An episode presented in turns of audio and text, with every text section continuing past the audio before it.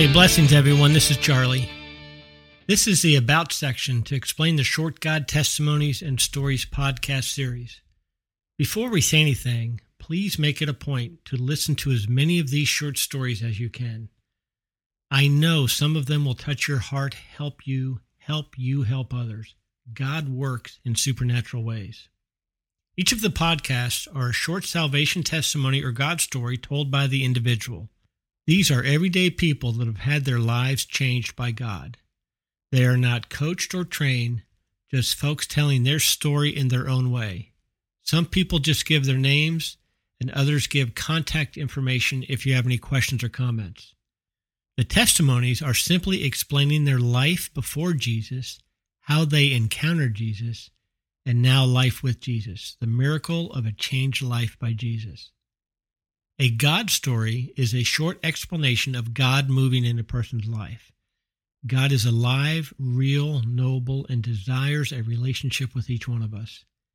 These regular people have encountered God in various situations miracles, healings, changings of heart, help, comfort, discernment, knowledge, wisdom, finance, you name it.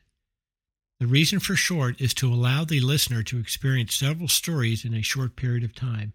Each story is uniquely individual, but all will have a common theme Jesus is real and transforms lives. The podcast has two main goals. One, to give people an avenue to share their story.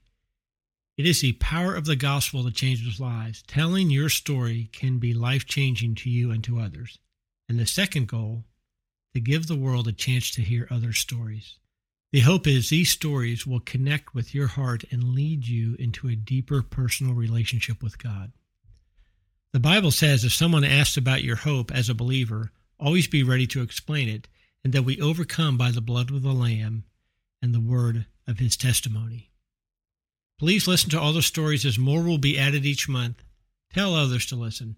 I would encourage you to get a Bible and read it, allowing God to speak to your heart as you read. It is alive and life changing. If there are any questions, please find a good local Christian church and meet with the ministers. You can always contact me at rejoicinginreallife at outlook.com. So, what's your story?